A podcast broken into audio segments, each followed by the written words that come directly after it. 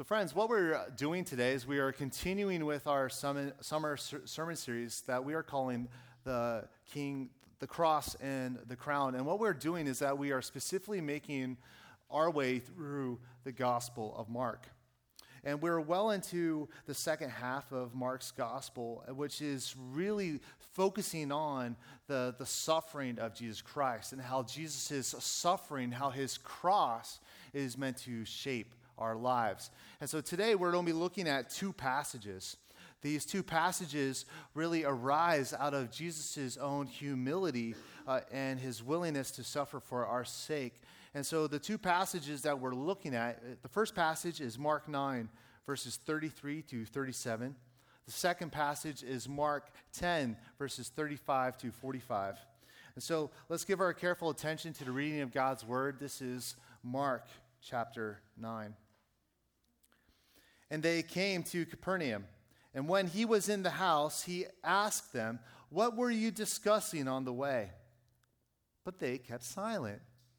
For on the way they had argued with one another about who was the greatest. And he sat down and called the twelve. And he asked, and he said to them, If anyone would be first, he must be last of all and servant of all. And he took a child and put him in the midst of them. And taking him in his arms, he said to them, Whoever receives one such child in my name receives me, and whoever receives me receives not me, but him who sent me. And then jumping to Mark 10, verses 35 to 45. And James and John, the sons of Zebedee, came up to him and said to him, Teacher, we want you to do for us whatever we ask of you. And he said to them, what do you want me to do for you? And they said to him, Grant us to sit, one at your right hand and one at your left, in your glory. Jesus said to them, You do not know what you are asking. Are you able to drink the cup that I drink? Are you able to or be bap- or to be baptized with the baptism with which I am baptized? And they said to him, We are able. And Jesus said to them, The cup that I drink, you will drink and with the baptism with which I am baptized, you will be baptized. But to sit at my right hand or at my left is not mine to grant, but it is for those for whom it has been prepared.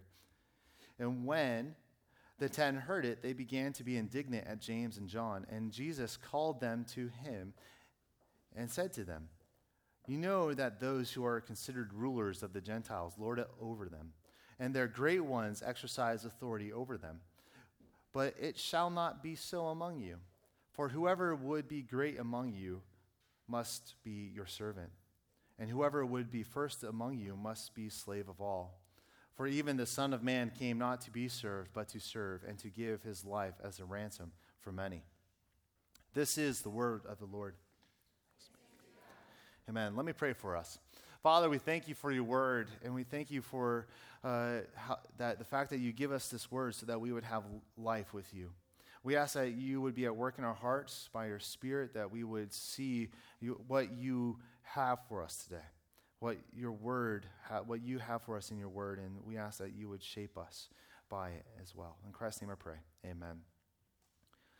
Several years ago in Indianapolis, there was a junior varsity softball game. And so the, these two teams played against one another.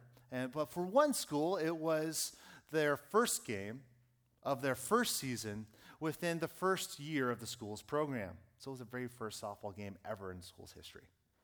But for the other team, it, the, the other team was undefeated for, for two and a half years, and they were, at this particular game, they were well on their way.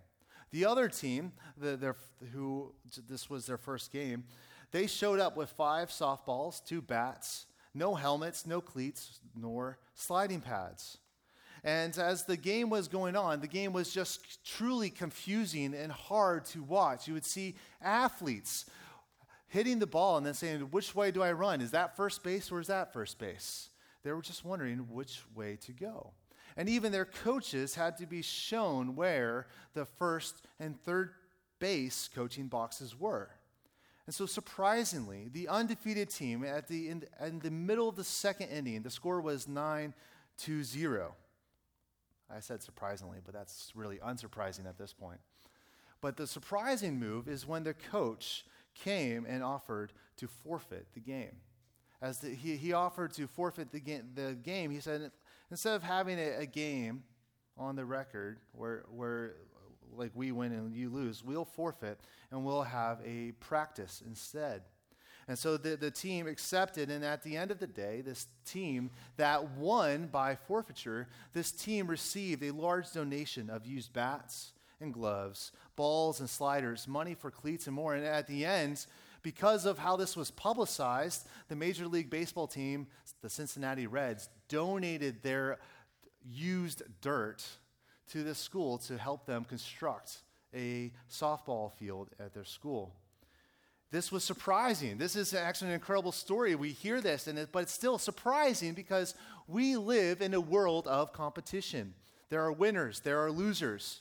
In fact, we live in a world where Peyton Manning can walk off the football field at a Super Bowl without shaking anyone's hand. We live in a world where Tiger Woods does not acknowledge the spectators at the Masters. See, this is the world that we live in. This is the world that we play in. This is the world that we work in. This is the world that we exist in order to get ahead. And all this competition arises from our self centered ego. And because the truth is that when you compete with one another, when you are trying to climb ladders to get ahead, the fact is you cannot love others. When you compete with one another, the only thing that you can do is use others to get ahead. And this is exactly what Jesus is addressing here in Mark's gospel. Jesus is addressing the ambition in our lives where, in order to get ahead. And so this is urgent for us very personally because every single person here has a, a sense of ambition, has a sense, a sense of competition in life. So this is urgent for us personally. And if we and what we find here is that if we want to thrive, if we want to flourish in life, then we must be a servant to all people. And this is urgent in, in a different way. This is urgent to us in our culture because one of the most powerful ways to show the truth of Christianity is to serve others. And so, as we look at this text, the first point I want us to really consider today is Jesus' own example. Jesus' own example. And so, this is really getting at the dynamics of the second passage that we just read. See, Jesus has two very close friends, James and John they come to Jesus, and together, these two individuals with Peter have witnessed some incredible things that we have seen over the past few weeks. Peter, James, and John, just a few weeks ago, saw Jesus at the Transfiguration. They witnessed Jesus being revealed in his glory as fully God. They witnessed Jesus raising a 12 year old girl from the dead. They witnessed a resurrection. So it would go to, by all the standards of our logic in this world, it would be natural to conclude James and John to come to Jesus and say, hey, in your new kingdom, when you are reigning, can we sit at, at the best seats in the house? We have seen you raise a girl from the dead. We have seen you revealed in your glory. So they're trying to actually get ahead of their friend P- Peter. And so, but what's going on here? is that these two men, James and John, misunderstood Jesus. They misunderstood what it meant for Jesus to be king. Because these men think that Jesus' kingdom is physical. They think that it is of this world. And so Jesus comes to them and asks them a question Can you drink my cup and be baptized like I was? And at that point, they reply yes, because they're thinking, hey, can we share the same drink? Can we share the same beer? Can we try drink out the same soda cup? That's what they're thinking. They're thinking about being baptized with the same waters. that is how they're thinking. But that's not what Jesus is getting at. Jesus is using these two established theological ideas of the cup and baptism within the, an Old Testament mindset. Both the cup and the water are two ideas that refer to God's judgment. Jesus refers to this cup again in Mark chapter 14, verse 36, when he's in the Garden of Gethsemane and he's praying to God, he says, Let this cup pass from me. And he's referring to Isaiah 55, verse 12 at that point. And Isaiah writes, Behold, I have taken from your hand the cup of staggering, the bowl of my wrath you shall drink no more. So Jesus is pointing out that he is going to suffer and endure God's wrath and God's judgment. That is what Jesus must go through in order to be exalted as the king. If Jesus is going to be the king, he needs to suffer God's wrath upon the cross and he must be baptized by the waters of judgment. And that's what Jesus is getting at. That's what Jesus is, is saying to them. And Jesus goes on to tell them, like, eh, how the, the, the phrase is constructed is that he's trying to lead them to say no. But they say, yes, we can. And he goes on to say that, yes, the cup that I drink, you will drink. So he tells them that they too are going to suffer, but, this, but, to, but the best seats in, in, God, in Jesus' kingdom are not the seats that Jesus can give away. Those seats are for those for whom it has been appointed. That's how he goes on and explains. But the question that we need to ask at this point is why would Jesus do this? Why would Jesus endure the wrath of God? Why would Jesus endure the judgment of God? And he tells us why. And this is a beautiful verse in verse 45. This is what we read For even the Son of Man, came not to be served, but to serve, and to give his life as a ransom for many. Now, we know, all know what a ransom is, because it, a ransom is really a sum of money that you pay a kidnapper to get the hostages back. But within the Greek, it also means being liberated, it means being rescued and delivered from slavery. And so, the idea that Jesus is saying here is that J- Jesus' death is payment where we are rescued from our slavery to sin. And the fact is that Jesus, by dying upon the cross, paid the price for your sins. We're told in, in 1 Corinthians that your life is not your own, for you were bought with a price. This wonderful reality is that Jesus, as he died for you on the cross, he frees you from, the, from being enslaved to sin, but he also frees you, he freed you from the penalty of sin, of sin. He freed you from pain. uh, he, he freed you from, he rescued you from enduring and facing God's wrath and judgment because that's what Jesus did for you. Jesus' death, in other words, as we put this to, all together, is not just something in the past. Jesus did not just die for you in the past, his death has meaning for you in your life today and tomorrow. Jesus died out of his love for you. He served you in his life. Jesus, by dying on the cross, serves you. And in his resurrection and his defeat over death and his resurrection, he serves you still. And he's even today, as he sits at the right hand of God, as he is the king, he still serves you still. To paraphrase a song by Bryan Adams, everything he did, he did for you. And so, what we see, what Jesus is really showing us here, is that Jesus' substitutionary death on the cross is the basis and the example for his call upon our lives. Because Jesus served us, we are called and abled to serve others. So before I move on to our next point, right, right now we need to remember that the source of, of, of our ability to serve others rests on the fact that Jesus has serves. Jesus served and serves you still. Everything he has done and more, he, everything that he asks of you, he has already done. This brings us to our second point, which is Jesus' call for you. Once again, the disciples are here and they're showing just how um, slow they are to understand what Jesus is about. We read two passages, Mark 9, Mark 10, but in Mark 9, they're debating who is the greatest among them. And Jesus basically says that if you're going to be the greatest, if you're going to be the most important disciple, this is what Jesus says If anyone would be first, he must be the last of all and servant of all. Whoever receives one such child in my name receives me, and whoever receives me receives not me, but him who sent me. And so this actually goes against everything that we are told today. Fundamentally, it shows how countercultural and how different the way of Jesus is. It is a great reversal of all that we know and expect from life. See, how we live our lives is like this. If you want to get ahead in a job, you, you make yourself available to your bosses. So you check your email first thing in the morning, you, you, you stay late uh, later than other coworkers. If you want to get ahead, then you need to work harder. You need to uh, do a better job. You need to have a bigger network than your co- coworkers. Your coworkers aren't your friends primarily. They're, they are your competitors. They are people that you work with, yes, but you are still competing with them in order to get ahead.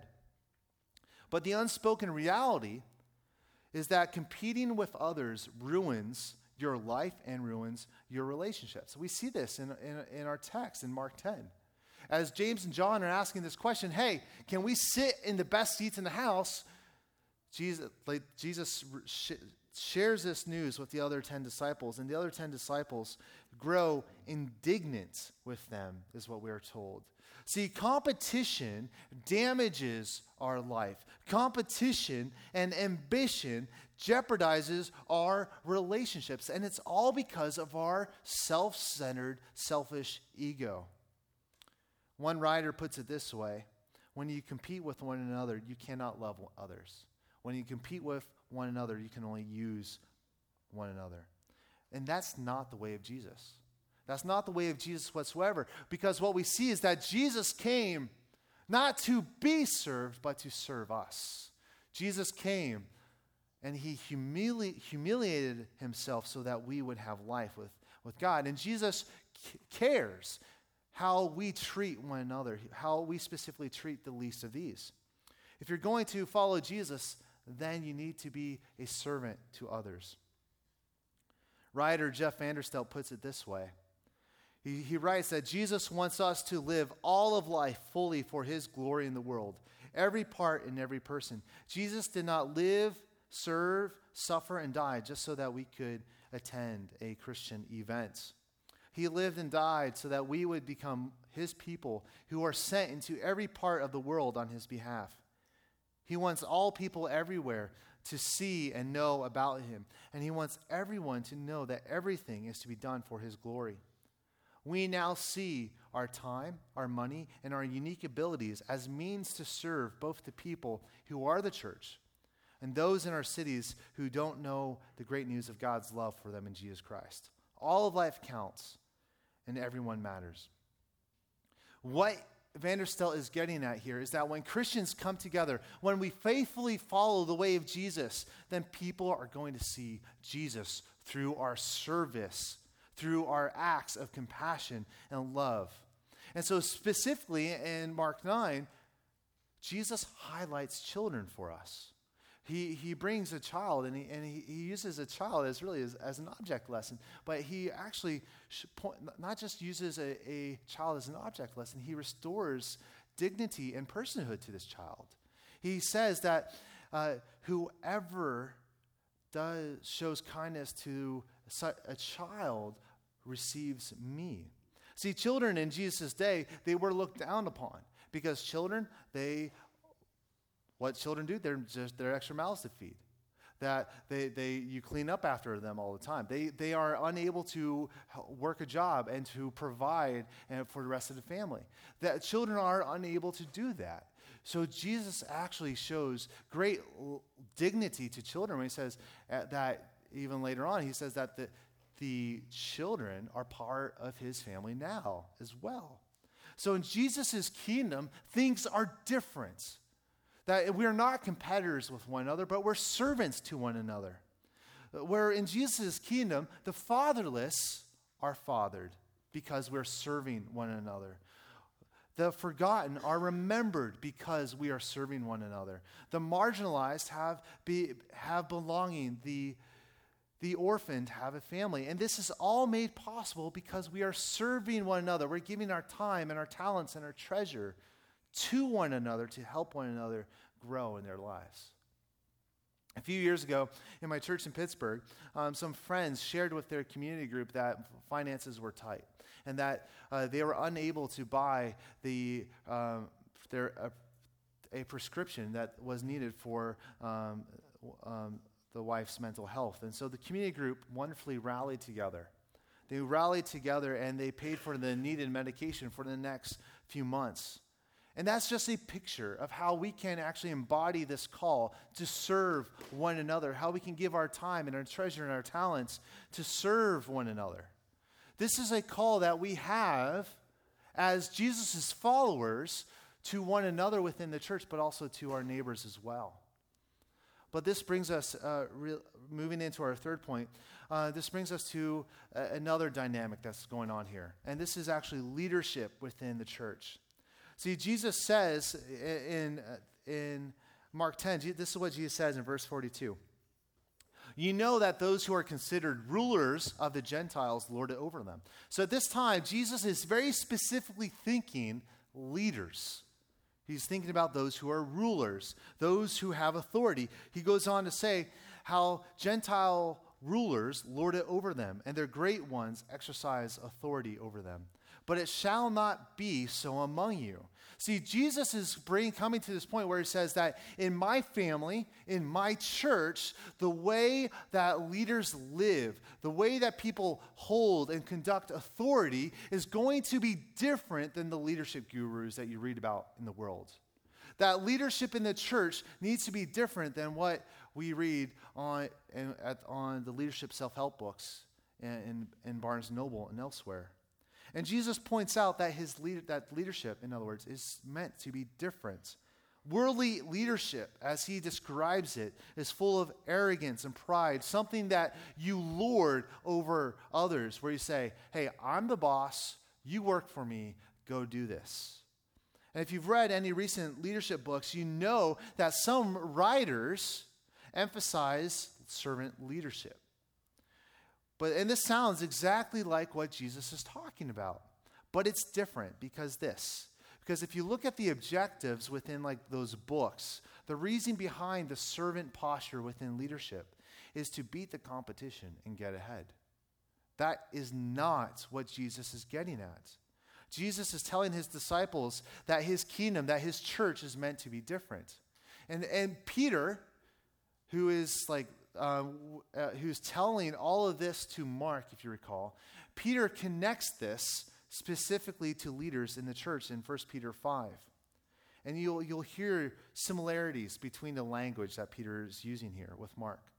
So I exhort the elders among you, shepherd the flock of God that is among you, exercising oversight, not under compulsion, but willingly, as God would have you, not for shameful gain but eagerly, not domineering over those in your charge, but being examples to the flock.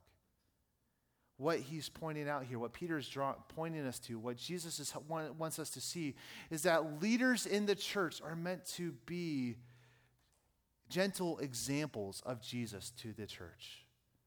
And when the church fails to reflect Jesus for who he truly is, it hurts. This is true for the church at large, but this is also very true for the leaders within the church as well. One member from a previous church was dating uh, a seminary student, a classmate of mine, and she was a very uh, godly woman. She was hungry to learn about Jesus, she was hungry to learn about his word. And they're driving to church one day with uh, other classmates. Uh, and they were getting into a conversation about a topic that was being discussed in, in a class earlier that week. And she hears this theological word, and she's like, she asks a great question Uh, the best question in the world. And she's like, What's that mean? And at that point, people turned to her and laughed. And they mocked her because she did not know what the Decalogue meant. The Decalogue is just a fancy word to say the Ten Commandments. And that really hurt her, where she w- was mocked for not knowing some, feel, some Latin like word. Another example is a church planting pastor. He's a friend of mine, and he served for years in the army, and he was a chaplain.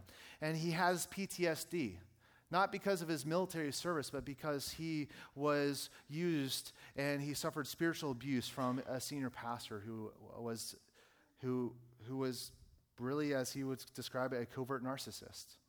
The point that I'm making is that leaders in the church can, can hurt you when and this is I need to be much more first person, but leader, we leaders in the church can hurt you when we are not being an example of Jesus Christ.